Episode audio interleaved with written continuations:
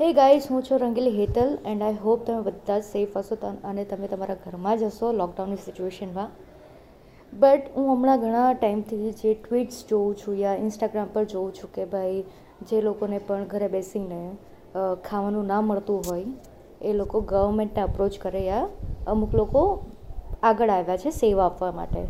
એકચ્યુઅલમાં સૌથી સારું કામ છે બટ ઘણી વખત મને ડાઉટ જાય છે કે જે લોકો આવી રીતે બહાર જાય છે, ભલે પોતાની સેફટી કરતા હોય છે, ભલે સેવાનું જ કામ આપે છે બટ શું એ લોકો સેફ હશે?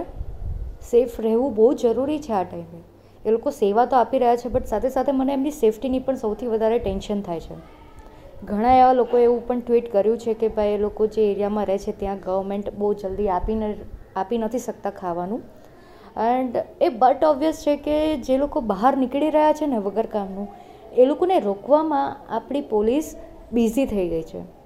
ને એ લોકોને ઊભા રહેવું પડે છે કેમ? કારણ કે આ જે કોરોના વાયરસથી લડવા માટે આપણે જે ઘરે બેસવા માટે મોદી સરકારે આપણને રજા આપી છે ને, એને લોકો ખબર નહીં ઘરમાં નથી બેસી શકતા. નાના છોકરાઓનું હું સમજી શકું છું કે એ લોકોને ઘરમાં બેસાડવા સૌથી ટફ કામ છે. બટ જે મોટાઓ છે, એ જ જો બહાર જવાના બહાના શોધી શકતા હોય. તો નાના છોકરાઓને શું કહેવું? ઘણા લોકો રાત્રે હજી પણ બહાર બેસતા હોય છે કે બહાર જતા હોય છે, નાના છોકરાઓને બહાર રમવા મોકલતા હોય છે. એકચ્યુઅલમાં આ કાયદાકીય ગુનો છે. બટ આનું શું સોલ્યુશન છે, એ મને અત્યાર સુધી સમજાતું નથી કે નાના છોકરાઓને કેવી રીતે સમજાવવું.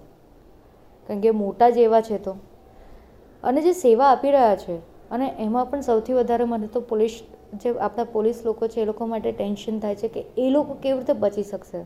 કેમ કે જે લોકો બહાર જાય છે એ લોકોને રોકવામાં જ એ લોકોએ પોતાનું બળ વાપરવું પડતું હોય છે. એ લોકોમાંથી પોલીસમાં ટ્રાન્સફર ના થઈ જાય ને આ વાયરસ, એનું સૌથી વધારે મને ટેન્શન છે. કેમ? કારણ કે સારા લોકો અને સૌથી વધારે પોલીસ લોકો આપણે ત્યાં ઓછા છે ને એ લોકો નહીં હશે તો દેશની સેફટી શું, ફ્યુચરમાં? સો ગાઈઝ વિચારવાનું આપણે છે કે આપણે શું કરવું છે? આપણે બહાર નીકળીને હજી વધારે લોકડાઉન વધારવું છે કે ઘરમાં રહીને દેશને બચાવીને આપણું ફ્યુચર સિક્યોર કરવું છે?